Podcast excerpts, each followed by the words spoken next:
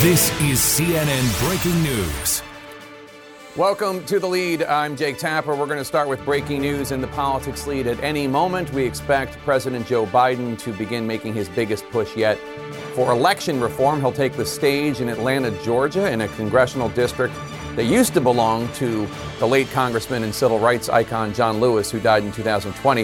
The president will be joined today by a group of elected officials advocating for what they call the right to vote. We know that changes to the Senate's filibuster rules will be a major focus of today's speech because no Republicans support the bills Biden's pushing, so he needs to eliminate the Republicans' ability to filibuster the bills in order to get them passed. As of now, not every Democrat is on board with that change to the filibuster rules. Not at the speech, arguably the biggest election reform activist in the Democratic Party, Georgia's gubernatorial candidate, Stacey Abrams.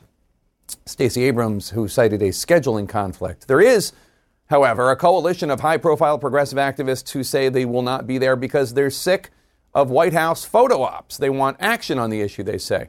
Let's get right to C N N's Jeff Zeleny. He's traveling with President Biden in Atlanta. And, Jeff, we're expecting some pretty strong words from Biden uh, aimed directly uh, at Senate Democrats.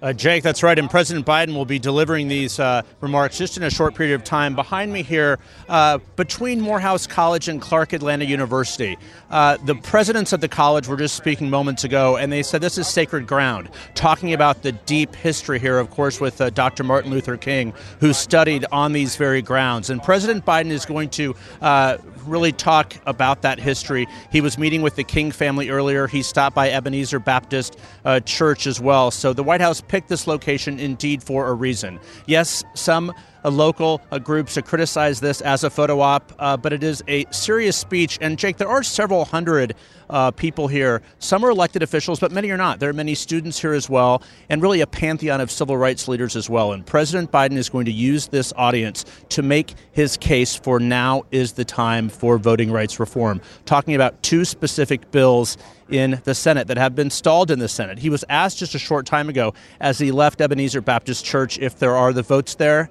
He said, keep the faith. So this will be the uh, certainly the most uh, substantial uh, speech he's given on voting rights yet. The question is, is anything different in Washington? Jake. So, Jeff Zeleny, thank you so much. Uh, Republicans in state legislatures around the country have been, since the two thousand twenty election, tightening election laws, in many cases making it more difficult to vote. In some states, uh, they have given more power to partisans and less to election officials. A lot of Trump believers in the big lie have been out there campaigning. Democrats say that they're pushing these two major pieces of legislation to counteract some of the Republican measures. Let's let's dive into what Biden is specifically pushing. The first bill is called the Freedom to Vote Act. It's nearly six hundred pages. It's a less ambitious version uh, of the House's ver- uh, bill called the For the People Act. Senator Joe Manchin, who's the most conservative Democrat probably, uh, was among its original co-sponsors, hoping a scaled-back version could attract some Republican support, but it has not. Now, this legislation, uh, the Freedom to Vote Act, would make it easier for all Americans to register to vote. It would make Election Day a public holiday. It would require states to have at least fifteen consecutive days of early voting for federal elections, with some exceptions. It will allow all voters the ability to ask for and use mail-in ballots without needing an excuse. The bill would boost security on voting systems, overhaul how congressional districts are redrawn, and it would impose new disclosures on donations to outside groups active in political campaigns. Now, the second bill Senate Democrats are pushing is called the John Lewis Voting Rights Advancement Act. It's even narrower in scope because this bill is less about the mechanics of voting, more about preventing discrimination against voters of color. Uh, Democrats say it's a direct response to a two thousand thirteen Supreme Court decision that gutted, in their view, a central pillar of the nineteen sixty-five Voting Rights Act. All fifty members of the Senate Democratic Caucus support both the Freedom to Vote Act and the John Lewis Voting Rights Advancement Act. The problem is that Senate rules right now require sixty votes to proceed to a debate and then a vote. And there are not ten Senate Republicans willing to allow a debate on either bill, even though one Republican Senator, Lisa Murkowski, said she would support the John Lewis bill. Democrats are still shy, another nine votes there, too. So let's talk about this while we wait for President Biden to speak. We have Democratic Senator uh, Kirsten Gillibrand of New York joining us. Uh, Senator, thanks so much for joining us. Your colleagues, Joe Manchin and Kyrsten Sinema, have repeatedly made clear They oppose getting rid of the filibuster, and they're not alone. Senators Mark Kelly of Arizona, Chris Coons of Delaware also have reservations. Isn't the president pushing for this change when it's realistically not likely to happen, setting him up for another defeat, as with the Build Back Better Act? Things change, and I think having this debate is really important. Our democracy is the most important thing that we need to fight for. Uh, we are at an existential risk right now. We have legislatures around the country that are trying to undermine people's right to vote. Uh, having this speech by President Biden in Georgia is fitting. Uh, the Georgia legislature and the governor in Georgia are doing everything they can to abrogate people's right to vote, their basic civil rights and civil liberties.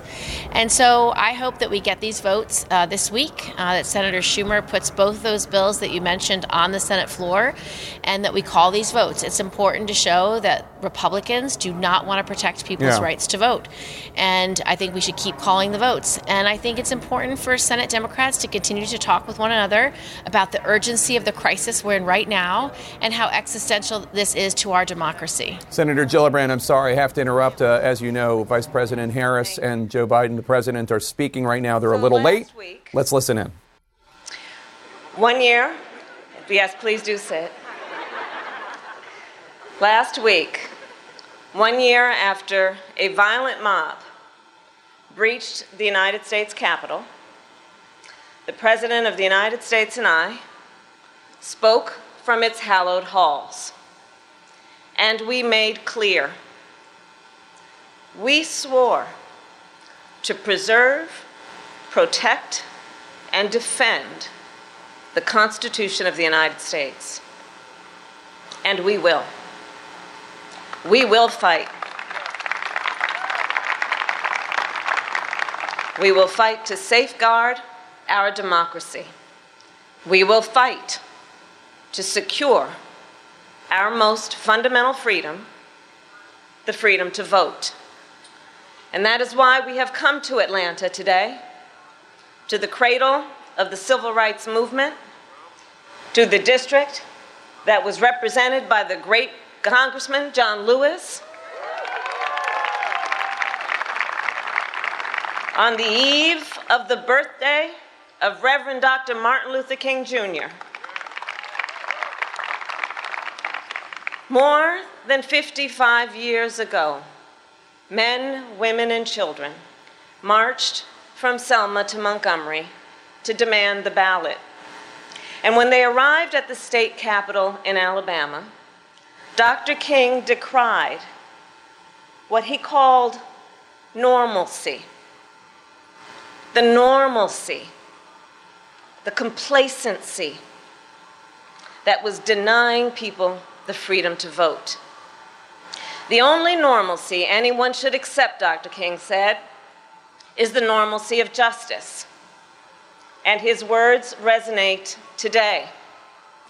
Over the past few years, we have seen so many anti-voter laws that there is a danger of becoming accustomed to these laws, a danger of adjusting to these laws as though they are normal, a danger of being complacent, complicit. Anti-voter laws are not new in our nation, but we must not be deceived into thinking they are normal. We must not be deceived into thinking a law that makes it more difficult for students to vote is normal. We must not be deceived into thinking a law that makes it illegal to help a voter with a disability vote by mail is normal. There is nothing normal about a law that makes it illegal to pass out water or food to people standing in long voting lines. And I have met with voters in Georgia. I have heard your outrage about the anti-voter law here and how many voters will likely be kept from voting. And Georgia is not alone. Across our nation, anti-voter laws could make it more difficult for as many as fifty-five million Americans to vote. That is one out of six people in our country. And the proponents of these laws are not only putting in place obstacles to the ballot box, they are also working to interfere with our elections, to get the outcomes they want and to discredit those that they don't. That is not how a democracy should work. My fellow Americans, do not succumb to those who would dismiss this assault on voting rights as an unfounded threat, who would wave this off as a partisan game. The assault on our freedom to vote will be felt by every American in every community, in every political party. And if we stand idly by, our entire nation will pay the price for generations to come. As Doctor King said, the battle is in our hands. And today, the battle is in the hands of the leaders of the American people, those in particular that the American people sent to the United States Senate. Two landmark bills sit before the United States Senate: the John Lewis Voting Rights Advancement Act and the Freedom to Vote Act. And these two bills represent the first real opportunity to secure the freedom to vote since the United States Supreme Court gutted the Voting Rights Act nearly a decade ago. We do not know when we will have this opportunity again. Senate Republicans have exploited arcane rules to block these bills. And let us be clear, the Constitution of the United States gives the Congress the power to pass legislation, and nowhere, nowhere does the Constitution give a minority the right to unilaterally block legislation. The American people have waited long enough. The Senate must act. And the bottom line is this: years from now, our children and our grandchildren, they will ask us about this moment. They will look back on this time, and they will ask us not about how we felt. They will ask us, what did we do? We cannot tell them that we let a Senate rule stand in the way of our most fundamental freedom. Instead, let us tell them that we stood together as people of conscience and courage. Let us tell them we acted with the urgency that this moment demands. And let us tell them we secured the freedom to vote, that we ensured free and fair elections, and we safeguarded our democracy for them and their children. And now, my fellow Americans, it is my honor to introduce a leader who is unwavering in his commitment to defend our democracy and ensure the ballot prevails: the President of the United States of America, Joe Biden.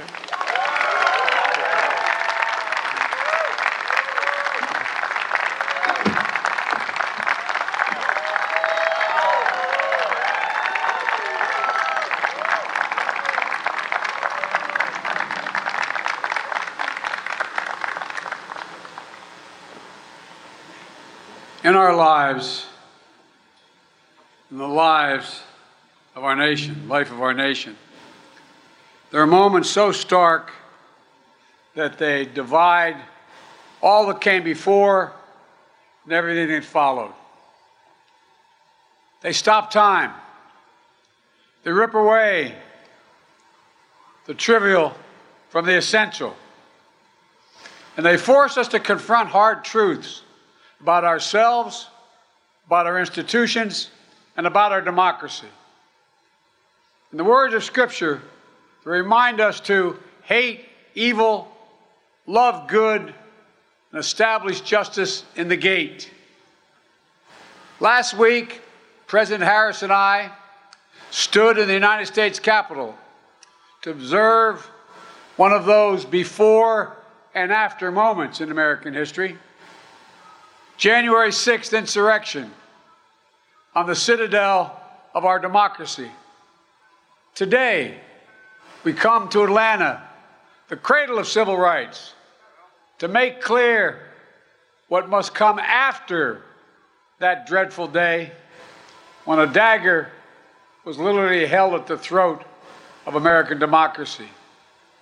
We stand on the grounds that connect Clark Atlanta, Atlanta University, Morehouse College, near Spelman College, the home of generations of advocates, activists, educators, and preachers.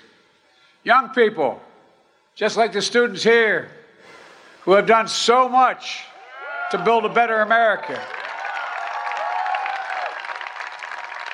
We visited the sacred Ebenezer Baptist Church and paused to pray at the crypt of Doctor and Missus King and spent time with their family.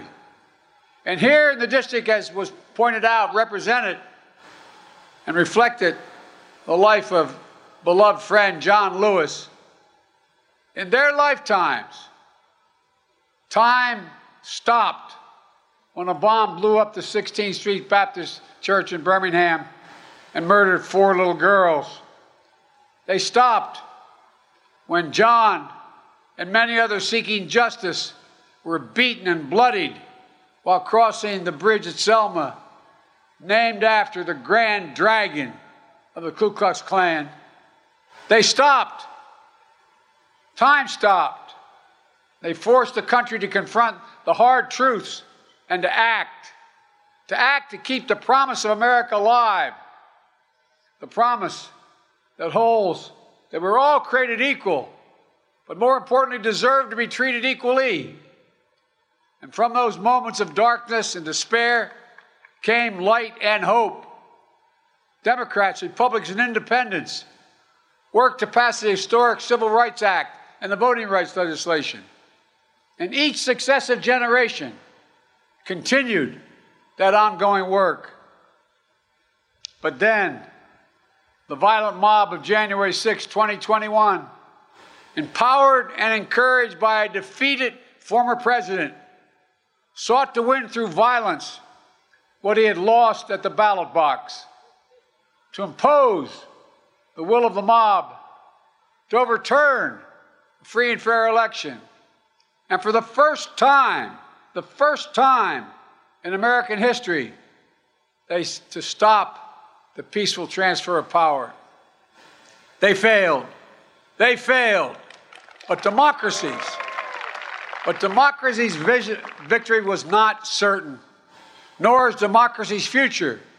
That's why we're here today, to stand against the forces in America that value power over principle, forces that attempted a coup, a coup against the legally expressed will of the American people by sowing doubt, inventing charges of fraud, and seeking to steal the twenty twenty election from the people.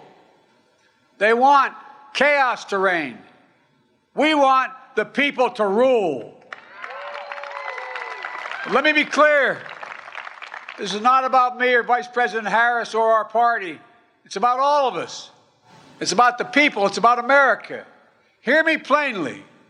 The battle for the soul of America is not over.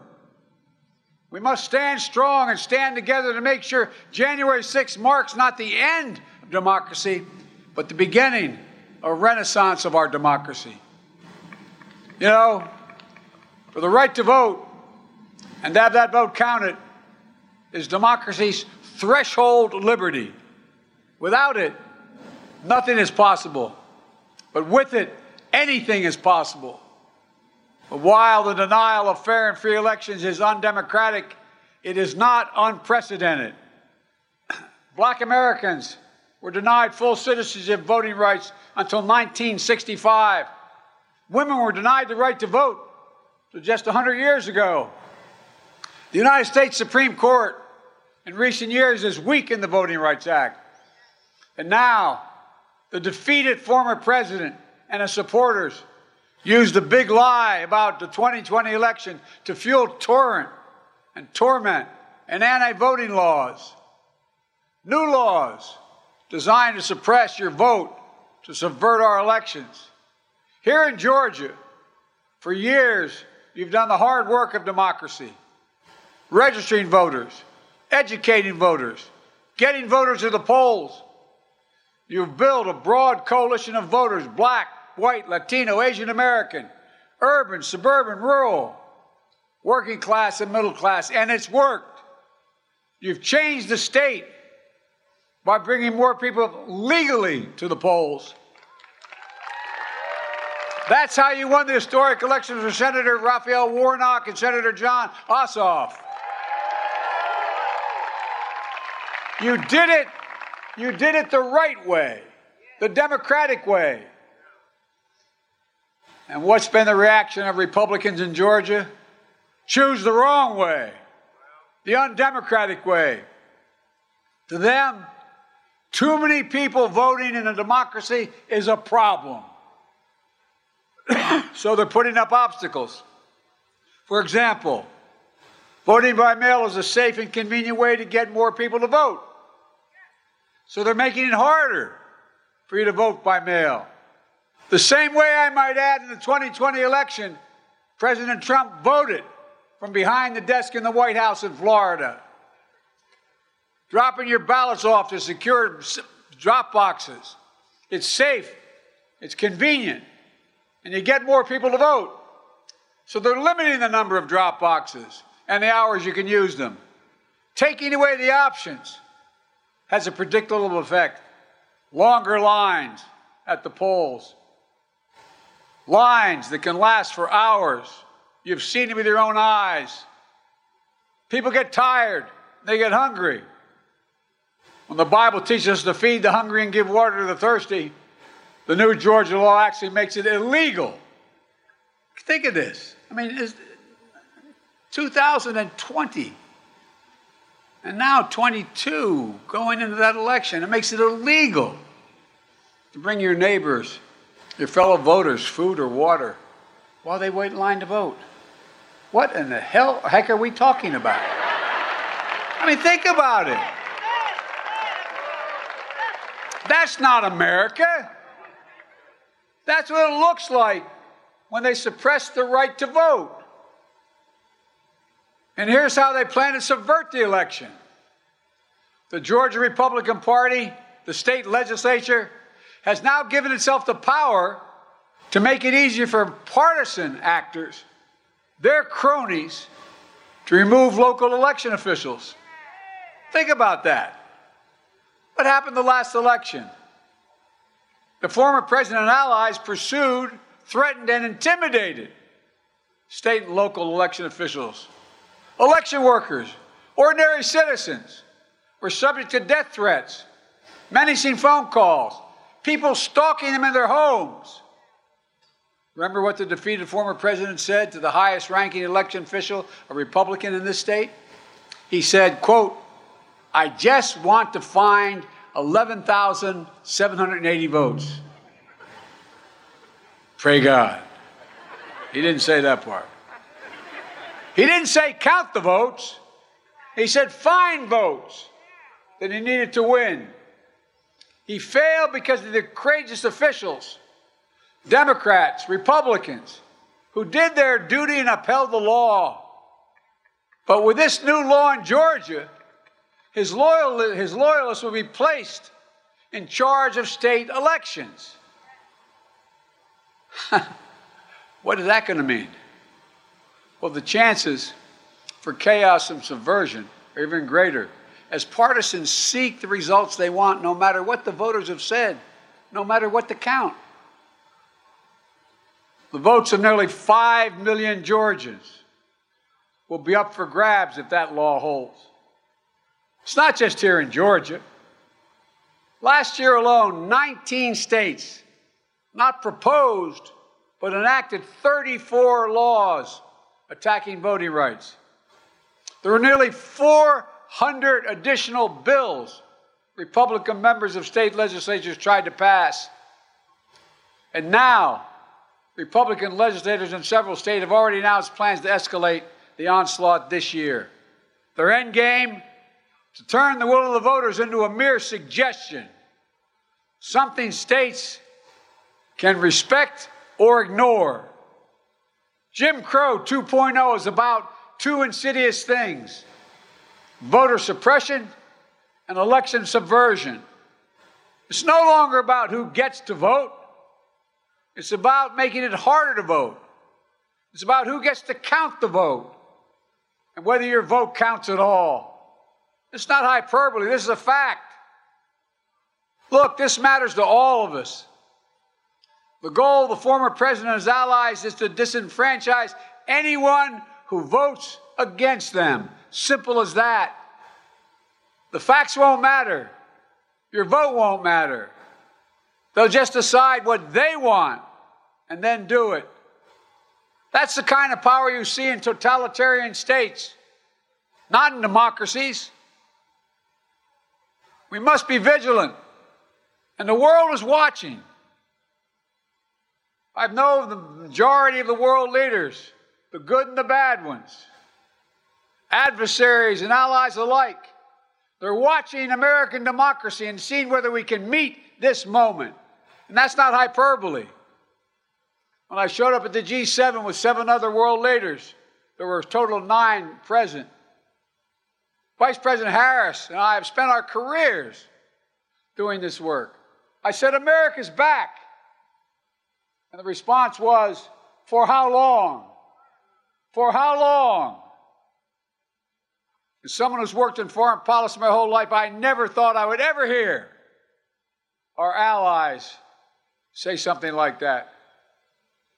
Over the past year, we directed federal agencies to promote access to voting, led by the Vice President. We've appointed top civil rights advocates to help the U S Department of Justice, which has doubled its voting rights enforcement staff. And today, we call on Congress to get done what history will judge. Pass the Freedom to Vote Act. Pass it now, which will prevent voter suppression. So here in Georgia, there's full access to voting by mail. There are enough drop boxes during enough hours so that you can bring food and water as well to people waiting in line. The Freedom to Vote Act takes on election subversion to protect nonpartisan electors, officials who, doing their job, from intimidation and interference. It would get dark money out of politics, create fair district maps, and ending partisan gerrymandering. Look, it's also time to pass the John Lewis Voting Rights Advancement Act.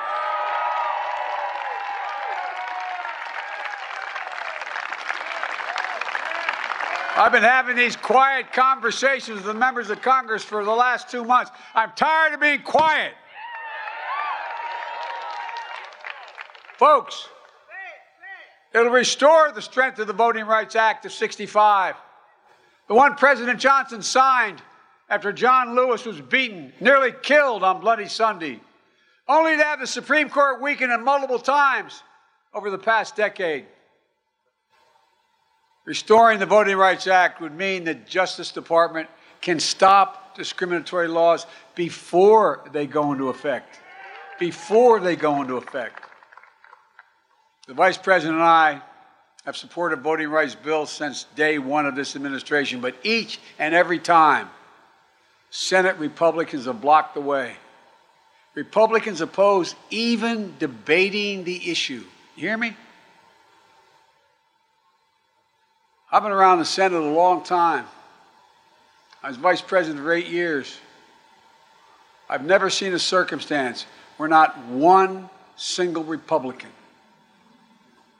has a voice that's ready to speak for justice now. When I was a senator, including when I headed up the Judiciary Committee, I helped reauthorize the Voting Act three times. We held hearings, we debated, we voted. Was able to extend the Voting Rights Act for twenty-five years. In two thousand six, the Voting Rights Act passed three hundred ninety to thirty-three in the House of Representatives and ninety-eight to zero in the Senate, with votes from sixteen current sitting Republicans in this United States Senate. sixteen of them voted to extend it. The last year I was chairman, some of my friends sitting down here will tell you, Strom Thurmond voted to extend the Voting Rights Act. Strom Thurmond. You can say that again. Wow. You have no idea how damn how darn hard I worked on that one. But folks, then it was signed into law the last time by President George W. Bush. You know, when we get voting rights extended in nineteen eighty, as I said, even Thurmond supported it. Think about that. The man who led the longest filibuster, one of the longest filibusters in history, in the United States Senate, nineteen fifty-seven, against the Voting Rights Act. The man who led and sided with old Southern bulls in the United States Senate to perpetuate segregation in this nation. Even Strom Thurmond came to support voting rights. But Republicans today are can't and won't. Not a single Republican has displayed the courage to stand up to a defeated president to protect America's right to vote. Not one. Not one. We have fifty-fifty in the United States Senate. That means we have fifty-one presidents. You all think I'm kidding. I've been pretty good at working with senators my whole career. But man, when you got fifty-one presidents, it gets harder. Any one can change the outcome. Sadly, the United States Senate, designed to be the world's greatest deliberative body, has been rendered a shell of its former self. It gives me no satisfaction in saying that, as an institutionalist, as a man who was honored to serve in the Senate. But as an institutionalist, I believe that the threat to our democracy is so grave that we must find a way to pass these voting rights bills. Debate them. Vote. Let the majority prevail. And if that bare minimum is blocked, we have no option but to change the Senate rules, including getting rid of the filibuster for this.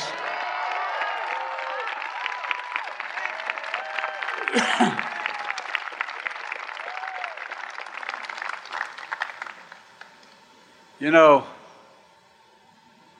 last year, if I'm not mistaken, the filibuster was used one hundred fifty-four times. The filibuster has been used to generate compromise in the past, promote some bipartisanship, but is also used to obstruct, including especially obstruct civil rights and voting rights. And when it was used, senators traditionally used to have to stand and speak at their desk for however long it took. And sometimes it took hours. And when they sat down, if no one immediately stood up, anyone could call for a vote or the debate ended.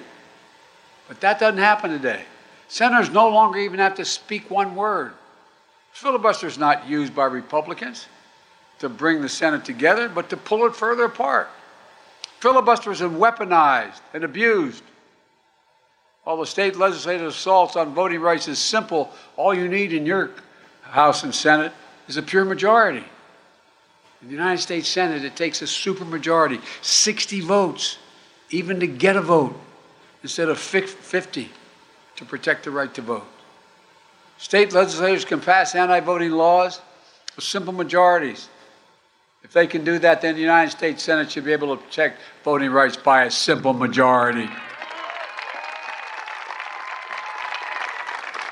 Today, I'm making it clear, to protect our democracy, I support changing the Senate rules, whichever way they need to be changed to prevent a minority of senators from blocking action on voting rights. When it comes to protecting majority rule in America, the majority should rule in the United States Senate. I make this announcement with careful deliberation, recognizing the fundamental right to vote is a right from which all other rights flow. And I make it with an appeal to my Republican colleagues, to those Republicans who believe in the rule of law, restore the bipartisan tradition of voting rights. The people who restored it, who abided by it in the past, were Richard Nixon, Gerald Ford, Ronald Reagan, George H W Bush, George W. Bush. They all supported the Voting Rights Act. Don't let the Republican Party morph into something else. Restore the institution of the Senate the way it was designed to be. Senate rules were just changed to raise the debt ceiling so we wouldn't renege on our debt for the first time in our history, prevent an economic crisis. That was done by a simple majority. As Senator Warnock said a few weeks ago in a powerful speech, if we change the rules to protect the full faith and credit of the United States, we should be able to change the rules to protect the heart and soul of our democracy. He was right. In the days that followed John Lewis's death, there was an outpouring of praise and support across the political spectrum. But as we stand here today, it isn't enough just to praise his memory. We must translate eulogy into action. We need to follow John Lewis's footsteps. We need to support the bill in his name. Just a few days ago, we talked about, up in the Congress and the White House, the event coming up shortly to celebrate Doctor King's birthday. And Americans of all stripes will praise him for the content of his character. But as Doctor King's family said before, it's not enough to praise their father. They even said, on this holiday, don't celebrate his birthday unless you're willing to support what he lived for and what he died for. The next few days, when these bills come to a vote, will mark a turning point in this nation's history. We will choose. The issue is, will we choose democracy over autocracy, light over shadows, justice over injustice? I know where I stand. I will not yield. I will not flinch. I will defend the right to vote, our democracy against all enemies, foreign and, yes, domestic. And the question is, where will the institution of the United States Senate stand? Every senator, Democrat, Republican, and Independent, will have to declare where they stand. Not just for the moment, but for the ages. Will you stand against voter suppression? Yes or no? That's the question they'll answer. Will you stand ele- against election subversion? Yes or no? Will you stand for democracy? Yes or no? And here's one thing every senator, every American should remember. History has never been kind to those who've sided with voter suppression over voters' rights. And it'll be even be less kind for those who side with election subversion.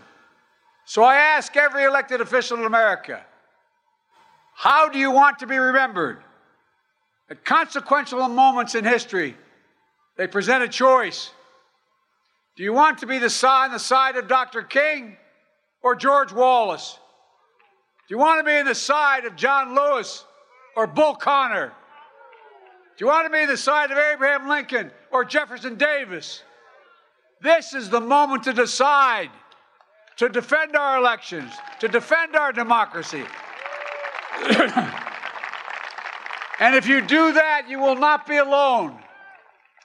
That's because the struggle to protect voting rights has never been borne by one group alone. We saw freedom riders of every race, leaders of every faith marching arm in arm.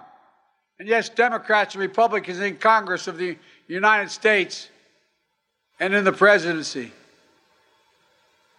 I did not live the struggles of Douglas, Tubman, King, Lewis, Goodman, Cheney, Swerner, countless others, known and unknown. I did not walk in the shoes of generations of students who walked these grounds. But I walked other grounds, because I'm so damn old I was there as well.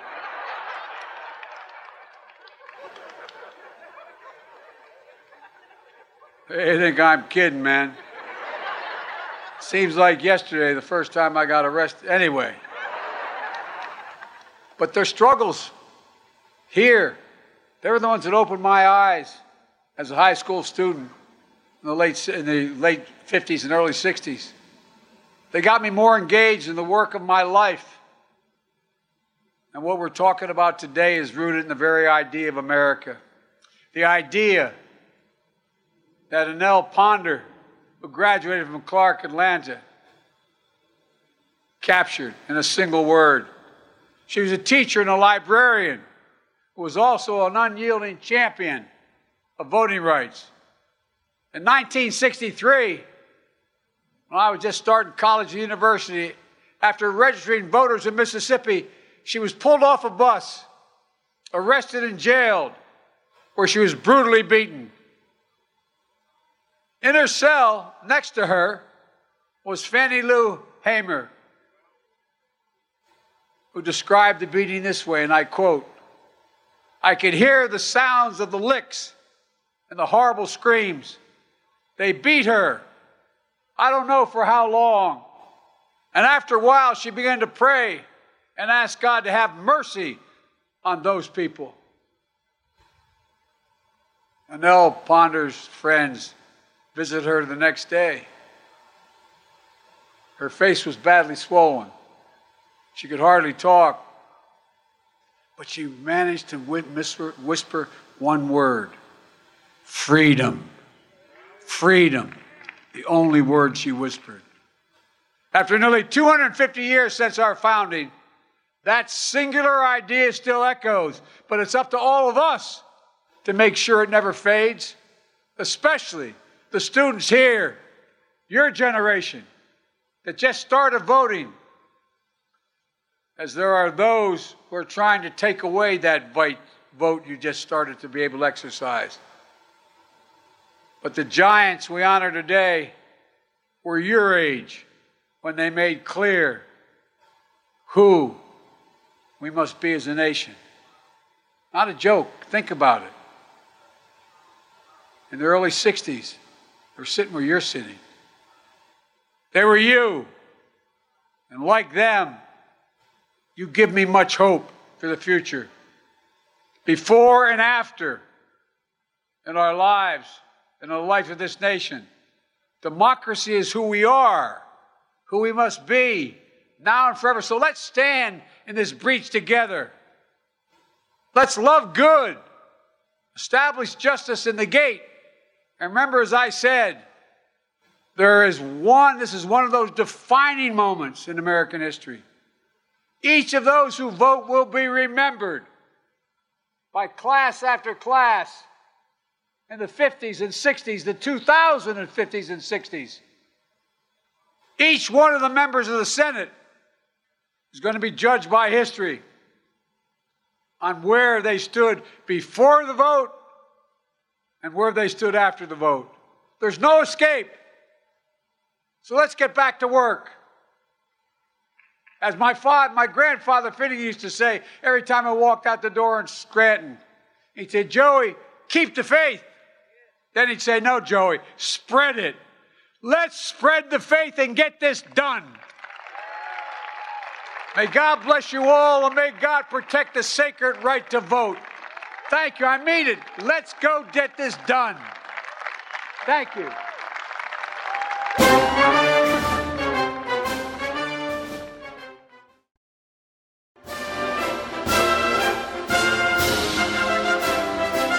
President Biden and Vice President Kamala Harris uh, in Atlanta, Georgia this afternoon, wrapping up what the White House billed as a major speech on election reform and what it's going to take to get two specific pieces of legislation, the Freedom to Vote Act and the John Lewis Voting Rights Advancement Act, through the Senate, demanding a change of the filibuster rule so the bills can pass without any Republican support. There are not only Republicans, but Democrats in the Senate who do not like that idea.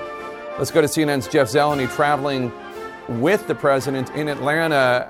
And, Jeff, President Biden uh, depicted this struggle, which is about two pieces of legislation and a major controversial change to the Senate rules, in very stark terms. Martin Luther King versus segregationist Governor George Wallace, Abraham Lincoln or President of the Confederacy Jefferson Davis. Uh, will that language work convincing the skeptics on his own side he needs to convince, like Joe Manchin and Kyrsten Sinema uh, of Arizona? Jake, it's hard to imagine that this language will work among the skeptics, like you said. It's hard to imagine that really any uh, moment of history that the president um, invoked, and he invoked many of them, as you said, really casting this in the starkest terms about democracy, that this would change the minds of Joe Manchin. But it was a speech uh, designed to really make clear where he stands. He said, "I'm tired of being quiet." It was a speech directed directly at the base, of course. He's been criticized and accused of being too quiet on this. So he talked about his love of the Senate. And he also talked about the flexibility of the Senate, specifically pointing out that just last month, the senators came together to uh, change rules temporarily to uh, raise the nation's debt ceiling. And he compared Uh, the ability of when the Senate wants to do something, they can indeed make a change. And he talked about how democracy is certainly uh, as important as restoring the uh, full faith and credit of the government. But, Jake, it is unclear, uh, in fact, unlikely, at least from my ear, listening to this speech on this historic uh, sacred grounds here, no matter how much history uh, is behind it, that this would change the minds of Joe Manchin. Now, the question is, uh, can he be persuaded in some other way? Can they come together and get some uh, type of a smaller act done? Also interesting, Jake, he talked about Republican presidents before who have voted to extend the Voting Rights Act. Uh, Ronald Reagan, Richard Nixon, George W. Bush. So certainly so much history in this, Jake. The question, will it change the present day? And that is very, very uncertain. All right. Jeff Zeleny uh, in Atlanta with the president and vice president. Let's talk about this all with our panel. Abby Phillip, first of all, welcome back from your maternity leave. We're Thank we're happy you. to have you.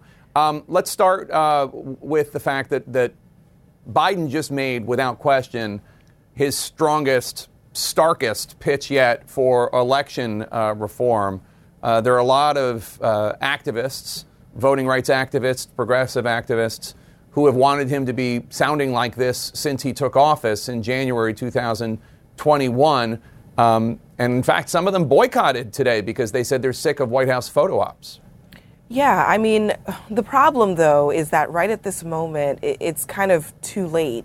I think what activists wanted was for Biden to make this issue priority number one, to use the political capital that he had when he came into office to do this, perhaps instead of infrastructure even. And he didn't do that. And so doing this full-throated endorsement of voting reforms is, is in the minds of activists, good, but perhaps too little, too late. Now, I mean, I do think it's notable that Biden did sort of drop a, a little note there saying he's been quietly talking to Democrats and Republicans on the Hill for the last um, month or so about this. He said he's not being quiet anymore. But the question is, what has come out of those talks? What has he learned as a result of those those those conversations? Because from what we are hearing on Capitol Hill from our correspondents and others is that there is no movement either on the Democratic side or on the Republican side on these things. Yeah, and we should note, Bakari, uh, there are fifty votes, Democratic votes, uh, for this, both pieces of election reform legislation,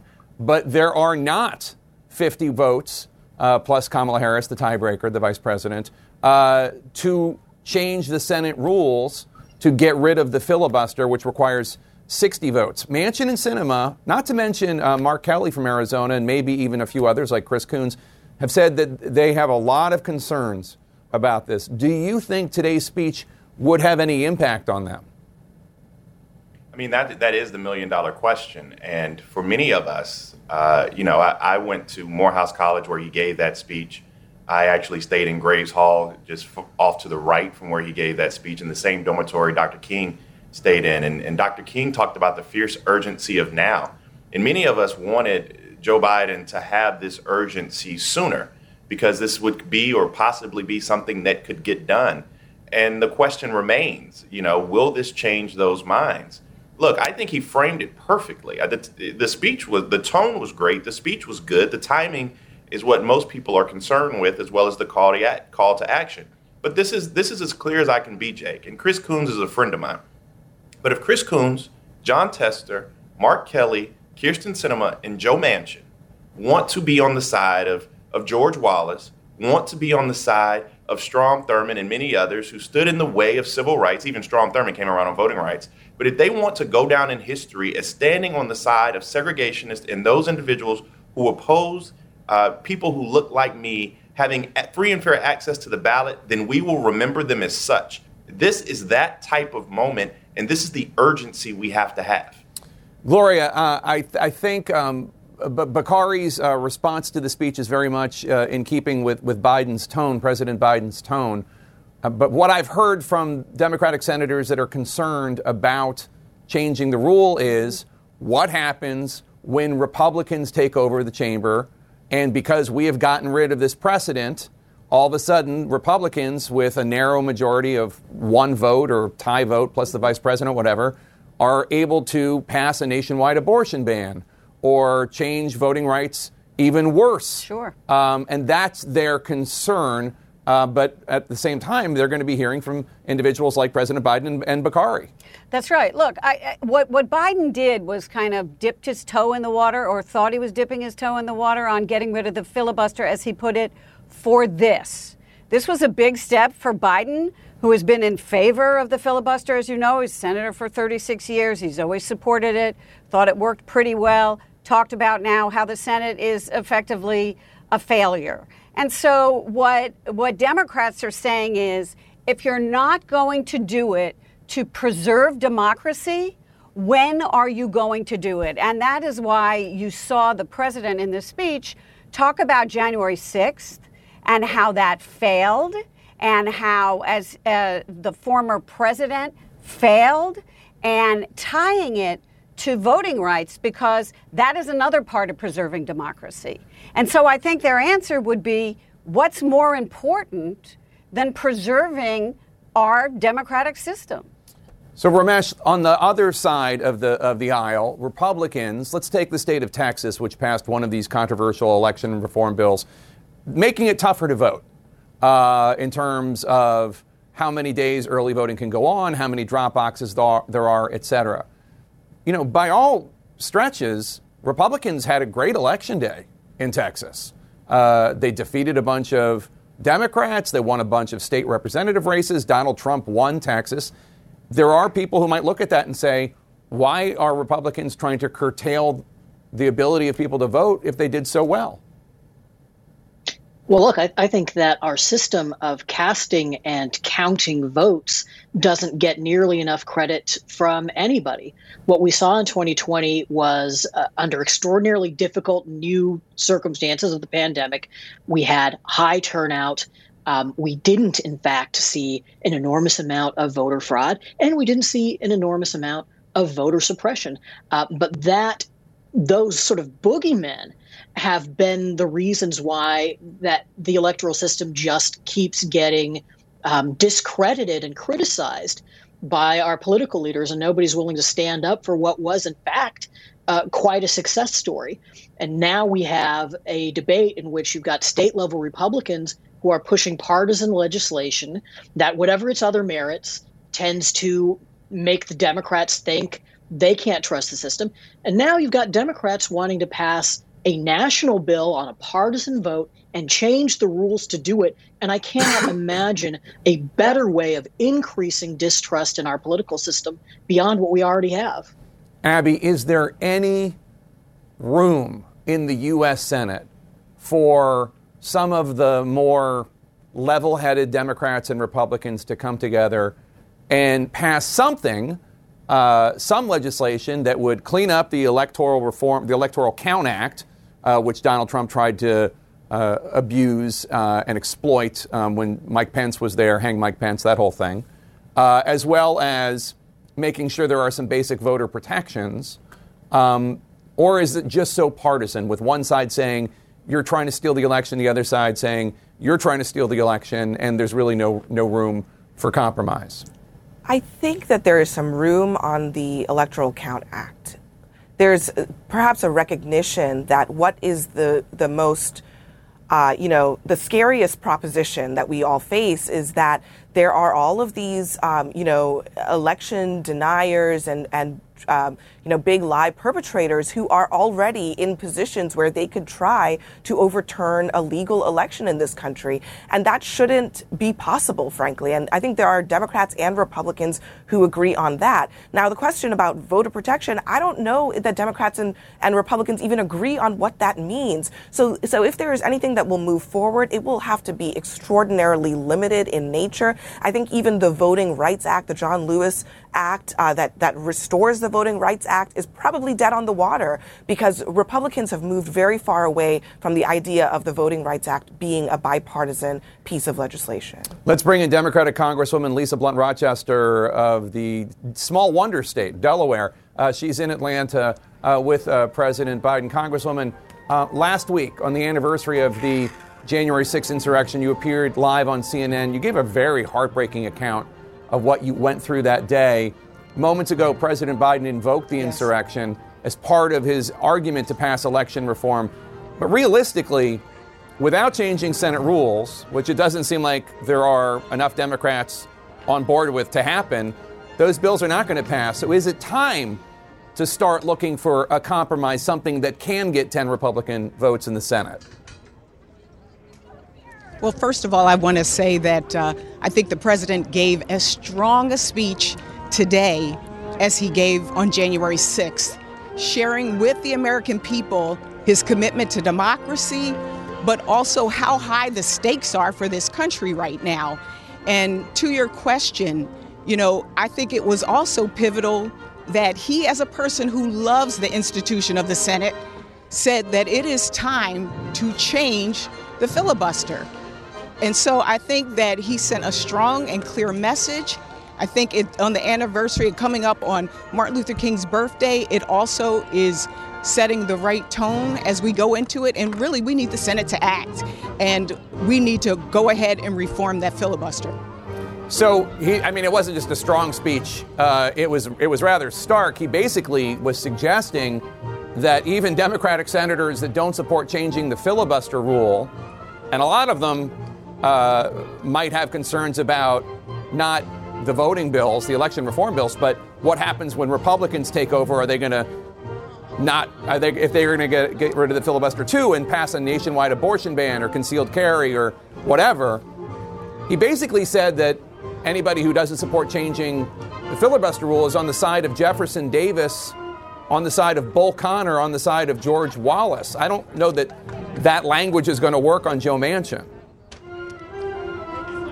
But I do think that he made the the real imperative call to Republicans, to Democrats, to everybody that this has to be a number one priority. And I think one of the things that gets lost is that this is not like a policy issue. Do you support minimum wage? This is the foundation of our country. This is about the ability to even be an American. And so what he was saying today to Democrats, Republicans, friends or, or foes, choose, choose ye this day. How important is democracy to you? And so I'm looking forward to them having a vote. Make your vote clear. Let the American people know where you stand. Is it on the side of democracy? Is it on the side of what's right? We can't do climate change. We can't do all of these other things if we don't have a country. And so that's what January sixth, that's why that was so important. And that's why voting for these two bills and doing whatever it takes to the filibuster is important right now. But that imperative that you're talking about, the need to protect the right to vote, don't we need to, as voters, as Americans, combine that with the practicality of what is going to happen, which is Democrats are not going to vote unanimously to get rid of the filibuster, and come forward and, and work with Republicans to pass something? Because ultimately, Martin Luther King, a great man, but he he...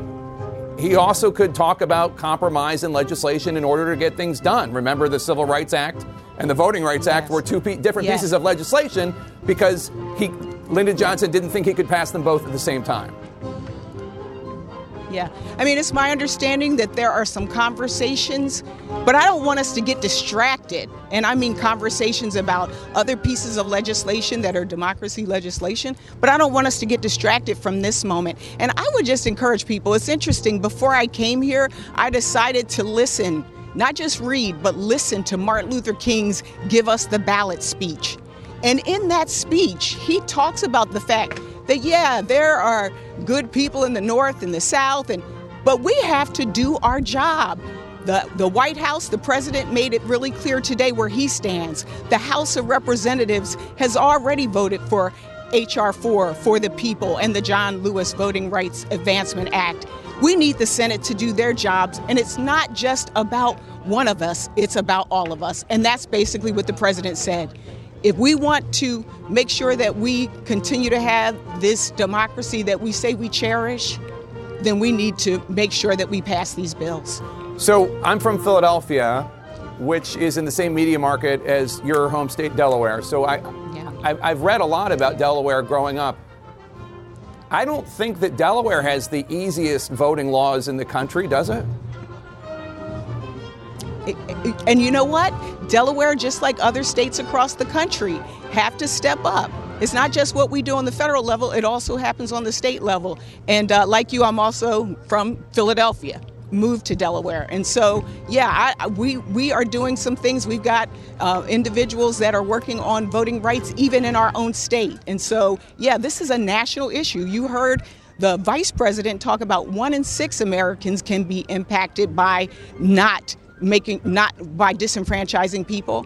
And the same is true across the country, seeing all of these laws that are trying to subvert and suppress the vote. And so, yeah, Delaware too. We're the first state, and uh, we we also have to be the first state to step up as well and make sure that everyone has the right to vote. Yeah, it's, it's just it's interesting. I look, I, I generally as an American feel that in addition to guarding against fraud, which there's very little of in the United States, yeah. It should be as easy as possible for Americans to vote because right. We are the best democratic republic when as many people as possible are represented, no matter who wins, Democrats or Republicans.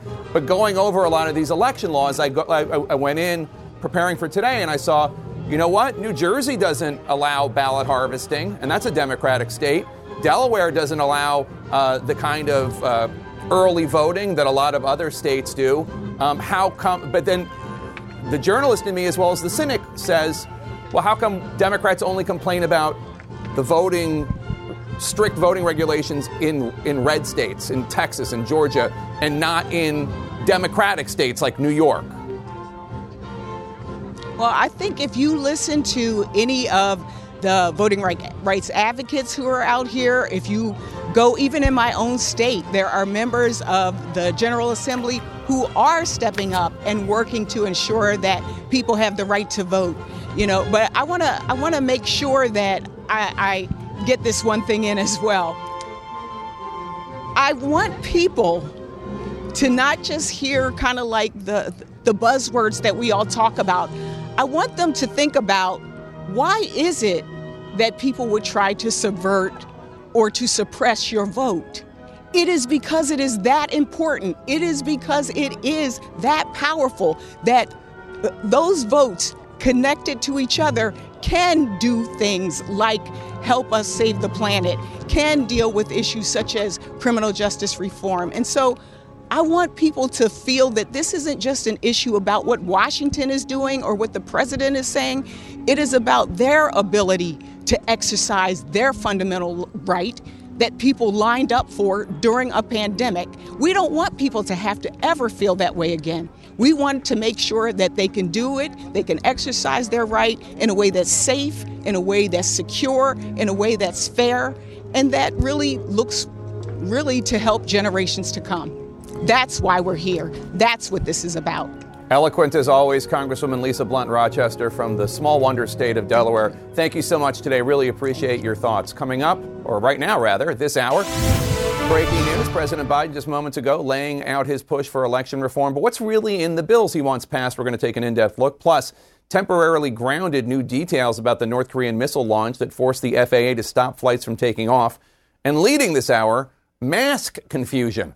The C D C considering stronger masks to help fight the Omicron variant, according to the Washington Post, as we learn new details about efforts to get the youngest among us vaccinated. And as C N N's Alexandra Field reports, all this confusion on full display today on Capitol Hill. Facing the highest number of hospitalizations during the pandemic, the F D A's acting commissioner appealing to keep the focus on essential services. Most people are going to get COVID. All right, and what we need to do is make sure the hospitals can still function. The most seriously ill are the unvaccinated, but there are no clear answers yet for how quickly we could see vaccines for children under five. Those clinical trials are still ongoing. We are working very closely with the manufacturers of the vaccines on um, accelerating and making sure that uh, vaccines are available for the youngest children. Hospitalizations for children are also at an all-time high. The C D C says the risk of hospitalization is now seventeen times higher for unvaccinated people than for fully vaccinated people. It's not only the fact that hospital beds are being taken up by COVID-positive patients, displacing the heart attacks and the strokes and the appendicitis cases, et cetera. Um, but also, this virus is spreading so fast that we have a lot of medical staff out. Harris County, Texas, going to its highest COVID threat level for the third time since the pandemic began, while the state plans to deploy another twenty-seven hundred medical workers to assist with the surge. The strain on hospital beds triggering a limited state of emergency in Virginia. The National Guard now pitching in in Kentucky. Not only are you distorting it. Doctor Fauci calling out Kentucky Senator Rand Paul today for raising money by repeating false claims, emphasizing the danger in that. That kindles the crazies out there, and I have life, the threats upon my life, harassment of my family and my children with obscene phone calls, because people are lying about me. And as the debate over vaccine mandates makes its way through the Supreme Court, United Airlines reports their mandate has been a success in the Omicron surge.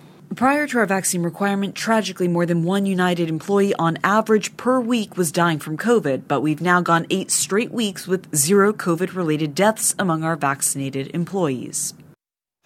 And Jake, in this uh, latest surge, the Red Cross is now reporting the worst blood shortage crisis they have faced in a decade. They cite reasons for that as cases of COVID, uh, staffing shortages, cancellations of blood collection clinics, even weather. All of that combined, they say, means that doctors are being forced to make choices about which patients get critical transfusions and which patients will have to wait. Jake? Alexander Field, thank you so much. Joining us now to discuss, public health physician Doctor Chris Purnell and professor of pediatrics at the Children's Hospital of Philadelphia, Doctor Paul Offit. Doctor Offit, COVID hospitalizations among children are the highest they have ever been. What are you seeing at your hospital right now? How sick are the kids? Right. We're seeing in some ways a different kind of illness with Omicron, whereas typically you would see more uh, pneumonias. Now we're seeing more upper respiratory tract infections like croup, bronchiolitis. We are certainly seeing a lot of children coming into our hospital. And as was said earlier, they're unvaccinated. Generally, they're not only are they unvaccinated, the parents are unvaccinated, the siblings are unvaccinated, and often that's where they get it from. If you look actually at the largest group in this country that is unvaccinated, it's people less than thirty. And if we're going to get on top of this pandemic, we're going to have to vaccinate the young. Doctor Purnell, today Doctor Walensky said this. Take a listen. Hospitalization rates for people infected with Omicron are lower compared with prior variants. Despite a potential decrease in severity, the substantial number of absolute cases is resulting in hospitalization increases across all age groups, including children age zero to four. So even I C U admissions are nearing the highest peak of the entire pandemic. So is it really accurate to keep saying Omicron is, quote, less severe? How, how do you square that?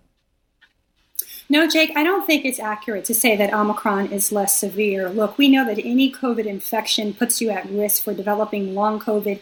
We know that as the COVID cases explode, it causes a surge on our healthcare systems. And we know that those who are unvaccinated still are having worse outcomes with this particular variant, as we saw with other variants. So we really should change how we talk about Omicron and just make sure that people understand that it's uh, contagious, it's spreading rapidly, and that there are things that they can do to protect themselves, as well as things that systems need to be doing to ensure that the public is kept safe.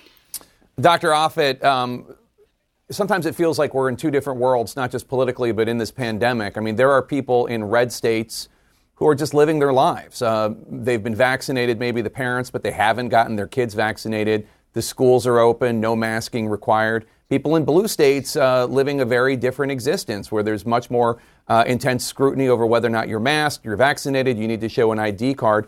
What is your message for a parent in a red state who is maybe like, look, I'm vaccinated, everything's fine, I don't need to get my kids vaccinated? Why should that person get his kids vaccinated?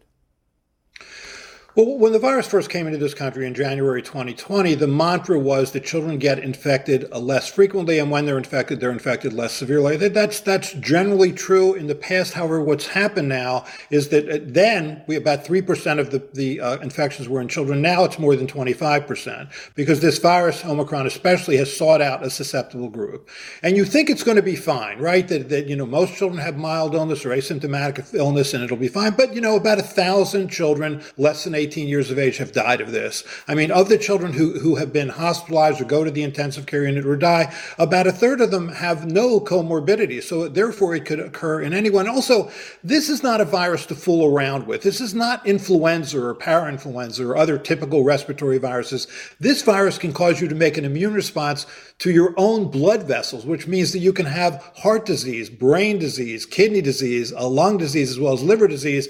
This is a different virus. This is like no other respiratory virus, so avoid it. And the way to avoid it is to vaccinate. I, I think it's just really hard to work in a hospital where you see so many children coming in who are unvaccinated, knowing that this is all preventable. This was hard enough last year when we didn't have a vaccine. Now we can prevent all this suffering and hospitalization and occasional death.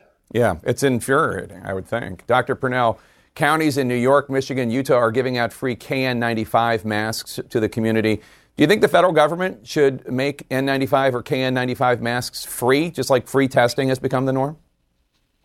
Emphatically, yes, Jake. Um, when we talk about pandemic preparedness, or we talk about what is an adequate and appropriate and equitable public health response, we need to talk about systems, federal government included, getting into the hands of average Americans, those things that will keep them safe. We know that high quality masks are more important than at any other time of the pandemic because of how Omicron spreads. So whether it's free testing or free masks or free vaccines or equitable access to therapeutics, we need to ensure that those things are reaching those who are in the hardest hit areas and that everyone has access to the tools in the toolkit that will keep them safe and protected. Anything less is just really uncalled for, and I think it's quite sad in a nation of this level of standard and development that we still haven't quite gotten right. Doctor Offit, today Doctor Fauci said this about kids under five uh, getting vaccinated, which they have not been able to, to do yet because they haven't been cleared by the C D C. This likely will be a three-dose vaccination for children in that group. So the trials are being done now as quickly as possible to see if they can get that data to have a uniform dose and a uniform regimen. You're on the F D A Vaccines Advisory Committee, so it will go to you before it goes to the head of the F D A, before it goes to the C D C advisory director, before it goes to the C D C director. How confident are you the kids under five could get vaccinated, I don't know, before the end of March? I don't know. I, we'll, we'll know when we see the data. I know that when we looked at the five to eleven year old, there was really no difference in the immune response at that ten microgram dose given, you know, th- two doses three weeks apart. In the five, six, seven, eight, nine, ten, eleven, they all had pretty much the same immune response. Apparently that's not true in the less than five year old, where the dose, which is three micrograms, apparently looked like it was would likely be effective in the youngest child, but maybe not in the oldest child. So I don't know. I mean, we're all guessing. We'll see what, whether or not um, this is going to be different doses for different ages, or whether it's It's going to be more than more than two doses for different ages.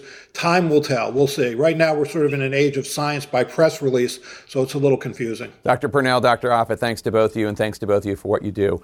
President Biden promised there would be COVID tests for everyone. That hasn't happened. Why not? We'll ask the Health and Human Services Secretary under President Obama next.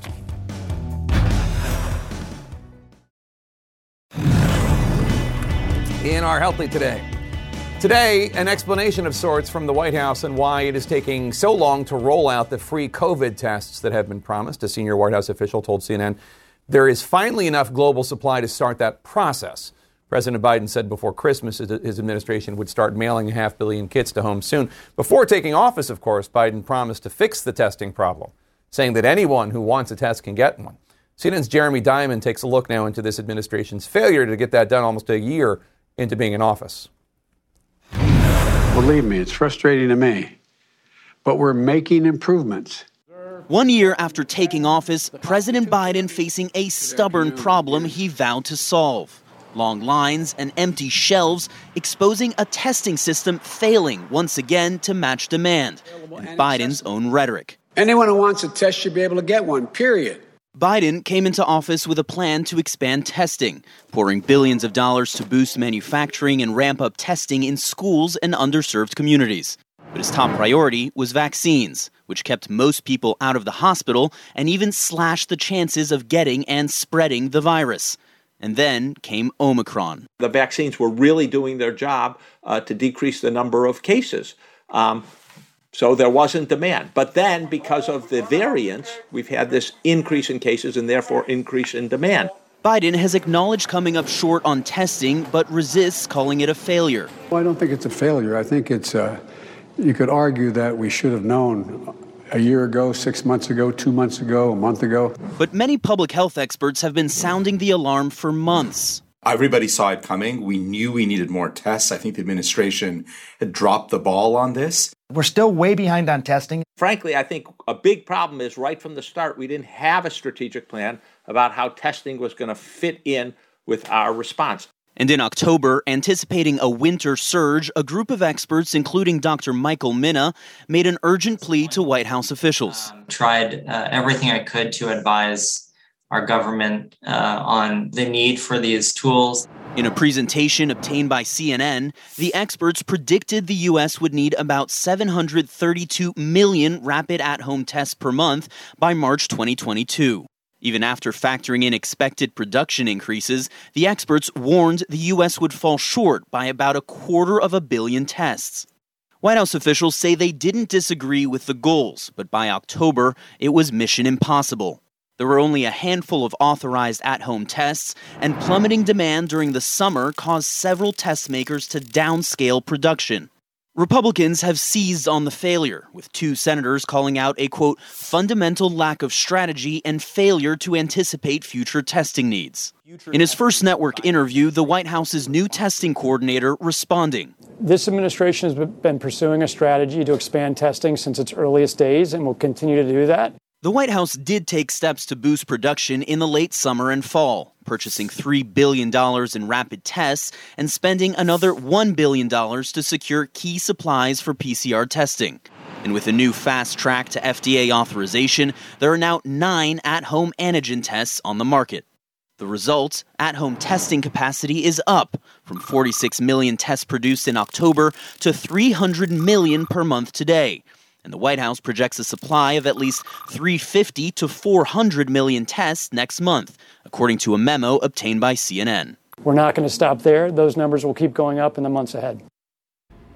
And Jake, the White House is also finalizing plans to send those five hundred million free at-home tests to Americans who request them.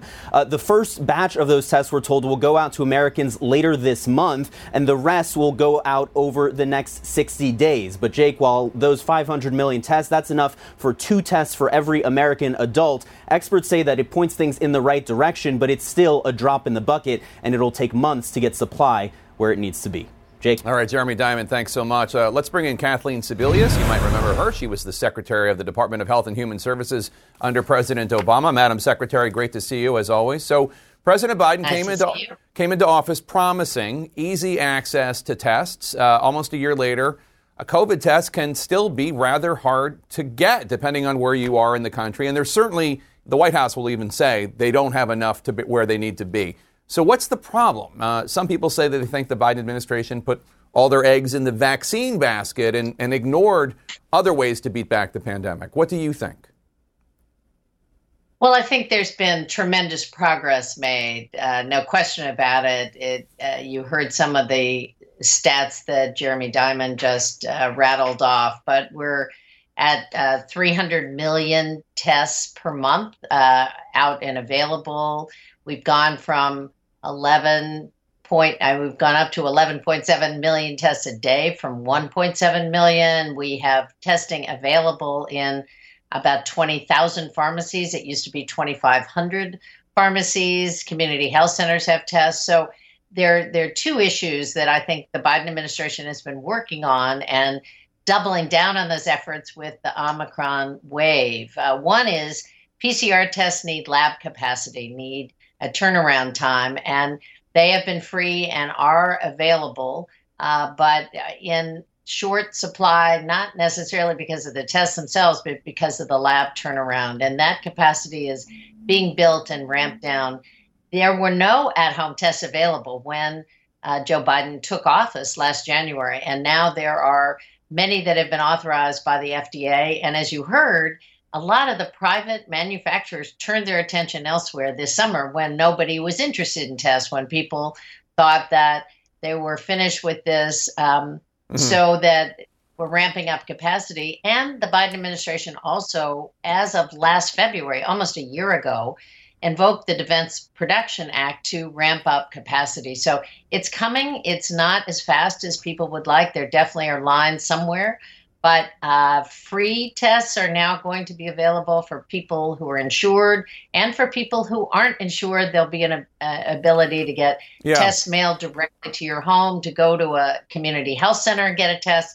So access, affordability, and capacity is really being built as we speak. The administration says that insurance companies should start covering the costs of rapid tests by the end of the week, and that those those five hundred million test kits should start to be mailed to households later this month. But, you know, this is January two thousand twenty-two. He's been president for a year. Uh, are those big enough efforts to correct the previous year's failures on testing, not to mention the failures during the Trump administration? Well, I don't think there was a year's failure on testing. I think the testing capacity has got, come under enormous strain with this wildly transmissible uh, variant with Omicron that just arrived. Up until then, people could get tests. They could get home tests. They were available for nursing homes. They were available for schools. What we're seeing is this surge is hitting a ramping up testing capacity. And I think they're doubling down now on the efforts to open new testing sites by the federal government, to make sure, as you say, mailing tests home, getting them to community health centers, making sure that pharmacies have mm-hmm. them available. So it's it's really the surge of Omicron that has created suddenly this, this uh, crunch of testing demand. Uh, but I think we're we're up to the task. The Biden administration absolutely knows that's true. I think we also, Jake, have to make sure that those Americans who started on their uh, booster shots and don't have the second dose of vaccine step up. There's no shortage of vaccine or yeah. boosters. And what we know is that will take the demand down on tests. Uh, make sure you get those shots that are available all throughout the country, uh, get your kids vaccinated, and we can get through Omicron uh, with very little death and Uh, very little serious illness if we if we take advantage of the tools we have. Former Secretary Kathleen Sebelius, thank you so much. Good to see you again. We're going to talk to progressive Congresswoman Cori Bush about President Biden's election reform pitch in Georgia next. Stay with us. We have some breaking news for you in our politics lead. Just moments ago, President Biden and Vice President Harris spoke in Atlanta. They tried to make an urgent case for why the Senate must pass two pieces of election reform legislation. I've been having these quiet conversations with the members of Congress for the last two months. I'm tired of being quiet. Do you want to be the on the side of Doctor King or George Wallace? Do you want to be on the side of John Lewis or Bull Connor? Do you want to be the side of Abraham Lincoln or Jefferson Davis? This is the moment to decide. President Biden pleading with his party to exempt these two election reform bills from normal Senate filibuster rules so that they will be able to pass on a simple Democratic majority vote, plus Vice President Harris, instead of needing sixty votes, which would require Republican support. But as C N N's Manu Raju reports for us now, it's not clear there are fifty Democratic votes to change the filibuster rules. as he makes a high-profile pitch in Georgia for sweeping changes to voting laws. Pass the Freedom to Vote Act. President Biden is confronting this reality on Capitol Hill. The Senate is poised to hand him a stinging defeat on a pillar of his agenda. There will be a moment of truth here. At issue are two bills that Biden is pushing. The Freedom to Vote Act, which would impose an array of changes to the electoral process to ease voters' access to the ballot, and legislation to overturn a Supreme Court ruling that gutted the nineteen sixty-five Voting Rights Act. Democrats say that changes are necessary to combat Republican-led states that have fed off Donald Trump's lie that the twenty twenty election was stolen, and have since imposed voting restrictions. So why go through this exercise, force your members, your vulnerable members, to cast a vote to change the rules when you know it's not compatible? This is so important. Job of a senator is to vote.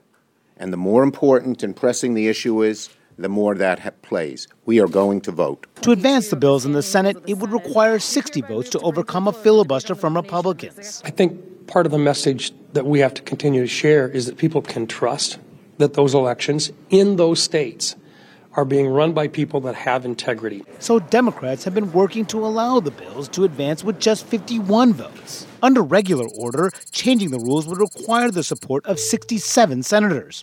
But lacking G O P support, Democratic leaders are instead trying to convince moderate senators Joe Manchin and Kyrsten Sinema to change the rules along straight party lines, a process known as the nuclear option. So what would a post-nuclear Senate look like? I assure you, it would not be more efficient or more productive. I personally guarantee it.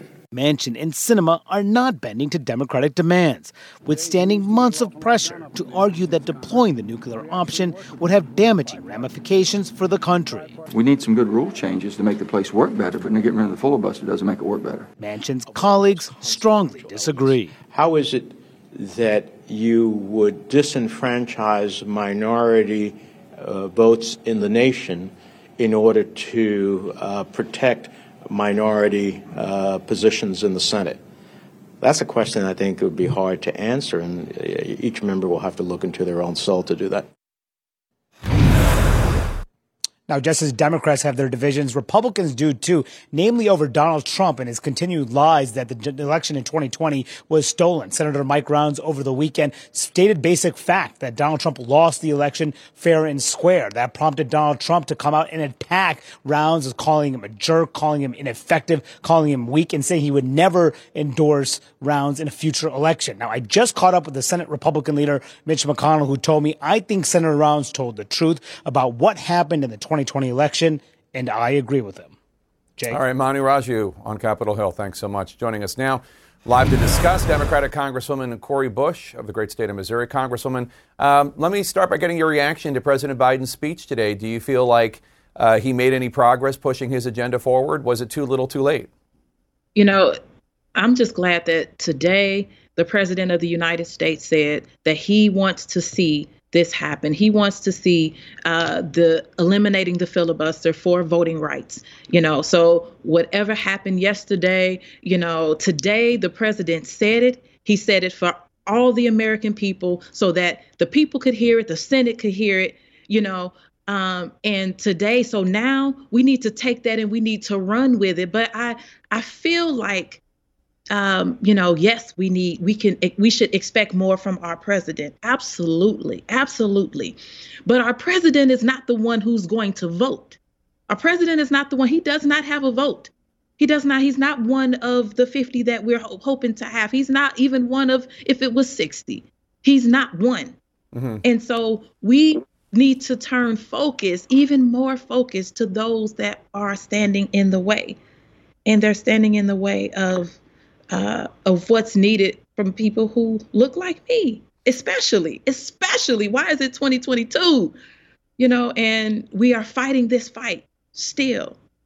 So to play devil's advocate, there are fifty votes. All the Democrats in the Senate support both of these election reform bills. Manchin, Sinema, Coons, all of them do. There are Democratic senators who are concerned that if the filibuster is eliminated for these bills, then the next time Republicans take control of the Senate, which will happen at mm-hmm. some point, that Republicans will use that precedent set by Democrats and pass sweeping bills to ban abortion nationwide, to allow concealed carry, to curtail voting rights uh, in certain states in the neighborhoods you're talking about. Now, President Biden today said that senators need to pick a side, and he suggested anyone who prevents the bills from passing is akin to George Wallace or Bull Connor or Jefferson Davis, three of the worst people that ever lived in this country. Um, can you see how maybe if I'm Senator Sinema, I might think, I'm just worried about a nationwide abortion ban. That's not fair to compare me to Jefferson Davis, the president of the Confederacy. What do you say? So how, where is the, uh, you know, how do we know that the Republicans won't do something anyway? Because when we, I think that when we look at, hey, we can't do something as Democrats because what if the Republicans do this back to us? Well, Republicans have done, you know, things to us that, you know, we said, hey, we're not we're not going to do something. Look at how we ended up with the Supreme Court. We have, you know, how did that happen? We can't keep saying, oh, well, what if something happens later? Right now, we're looking at facing twenty twenty-two elections. We're looking at what's going to happen. Are we going to keep the House? Are we going to keep the Senate? We have to make sure that those voting rights, that people aren't being, that those voter purges aren't happening. We have to make sure if we could have an election holiday. You know, if we don't have people who are trying to figure out how to go to work and how to make it to the polls, if we if we can fix these issues for people right now, why not do it? I don't like looking at what could happen. You know what? There's a lot that could happen. There's a lot that the Republicans can do. And you know what? We can't even imagine what they can do, actually, because I remember just a few days ago, what we did was we commemorated a day. We remembered a day that we never thought would have happened. So no. When we look at, well, what could they do? Can they do this? They can do whatever they, they can do. They can do that and more, regardless of if we push this forward or not. So eliminate the filibuster for the voting right, for voting rights. Do it now. And let's make sure that the people who need the access have the access. Congresswoman Cori Bush of Missouri, always great to have you on. Thank you so much for your time. Thank you. The January sixth committee reveals they want to talk to one of Donald Trump's favorite lawyers. Maybe they should set up a meeting at the Four Seasons?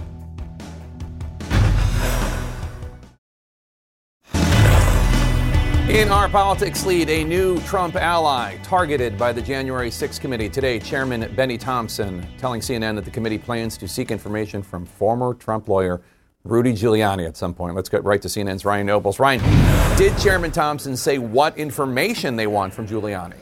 No, he wasn't very specific about their interest in Rudy Giuliani, but the fact that they are interested really isn't a surprise. Giuliani was Trump's personal lawyer in the days after the twenty twenty election and leading up to the January sixth insurrection. He was one of the most prominent peddlers of the big lie. And of course, he gave a speech during that Stop the Steal rally on the Ellipse outside the White House where he suggested that Trump supporters should engage in trial by combat. And that was, of course, just a, a few hours before the Capitol Capitol riot. Now, uh, Benny Thompson said they are very interested in speaking to Giuliani, that he's on a long list of people that they want to talk to, but he didn't provide a timeline when they would ask for his cooperation, and he also wouldn't say whether or not they would subpoena Giuliani. So it seems as though this is still a process of the committee trying to decide what their next step is, Jake. And then there's Congressman Jim Jordan, who is not completely ruled out talking with the committee, you tell us. Uh, you spoke with him last night. What did he have to say? Well, he didn't really provide much insight beyond the lengthy letter that he sent to the committee, which, as you point out, Jake, didn't specifically say that he wasn't going to cooperate, but instead said that he had no relevant information to offer the committee. Instead, it was basically just a, a bunch of, of accusations that the committee wasn't legitimate and therefore he didn't need to cooperate with them. Uh, I asked Jordan repeatedly whether or not he'd be open to something uh, like a public hearing where he could answer questions where everyone would be able to see and hear from him. He said just to refer back to the letter. I also specifically asked him if he had any communication with the former president, Donald Trump, or his legal team before sending the committee that letter. And he just refused to answer that question, Jake. Uh, tell us more about these pro-Trump groups uh, that sent fake election certifications to the National Archives, falsely showing Trump winning Arizona and, and Michigan. The committee got their hands on them. What's all that about? Yeah, it's pretty peculiar, and, and Politico was the first to report this. These are uh, individuals and groups that describe themselves as what they call sovereign citizens, and they basically made these fake electoral certifications, even with the state seals uh, in some places like Arizona and Michigan, and then sent them to the National Archives if somehow that was going to mean that the archives would accept that as real and perhaps install uh, Trump as president. Obviously, the archives were able to sniff it out quickly and just rejected them, but they did let the secretaries of state know about that in these different states. Uh, many of these secretaries of states have talked with the committee. The committee does have access to this information, but it's just another example, Jake, uh, of the weird and sometimes questionable practices that Trump supporters uh, attempted to employ to keep him in office. It obviously didn't work. Just uh, lunacy. All right, Ryan Nobles, thanks so much. Appreciate that. North Korea launching a new missile, and dozens of U S flights have been impacted. We'll explain next. Stay with us. In our world lead, for the second time in a week, North Korea has launched a ballistic missile off its coast. Nearby South Korea says this morning's launch was more advanced, reaching ten times the speed of sound. The launch also prompted an unusual move here in the United States, an F A A ground stop, with some pilots ordered to land and others prevented from taking off. C N N's Oren Lieberman has more on this launch and response from the Pentagon. Newly released images show North Korea's latest missile launch. The ballistic missile flew more than four hundred miles, according to Japan's Ministry of Defense, and crashed into the Sea of Japan. The missile went nearly forty miles high and reached Mach ten, according to South Korea's Yonhap news agency. This test coming one week after North Korea tested this, what it claimed was a hypersonic weapon.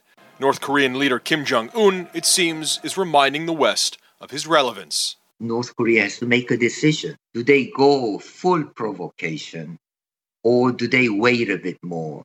I think, I really do believe they wanted to give President Biden an opportunity to engage North Korea on North Korea terms, but Washington has not done that. In early December, the U S and South Korea announced they would update their operational war plan, a classified strategy for how the countries and their allies would respond if war breaks out on the Korean peninsula. In the months before the announcement, there were four separate North Korean missile tests, including cruise missiles and ballistic missiles. The State Department says they condemn the latest tests, two in the span of one week. The United States has been saying Uh, since this administration came in, that we are open to dialogue with North Korea, that we are open to uh, talking about COVID and humanitarian support, and instead they're firing off missiles. U S. Indo-Pacific Command said the launch does not pose an immediate threat to U S personnel or territory, and yet, this from Burbank Airport in California. Some sort of national security threats going on, and we are not allowing aircraft to maneuver in the area at the moment. The White House says the F A A temporarily paused departures at some West Coast airports because of the missile test, but it's still unclear why a launch thousands of miles away had any effect on flights in the U S, when the military was able to quickly assess the launch was no threat to the United States. It was a fifteen-minute ground stop, uh, and they did it out of an abundance of caution, and they were going to be assessing their approach moving forward. The F A A statement made no mention of North Korea or the missile launch. That part came from the White House and other officials. The F A A says they often take precautionary measures. Now, certainly that part is true, but those measures normally aren't in response to a missile launch thousands of miles away. The F A A says the process of ordering the ground stop is under review. Jake? All right, Oren Lieberman at the Pentagon for us. Thanks so much. Coming up in the Situation Room, new questions about tennis star Novak Djokovic's visa applications. That's next with Wolf Blitzer. I'll see you tomorrow.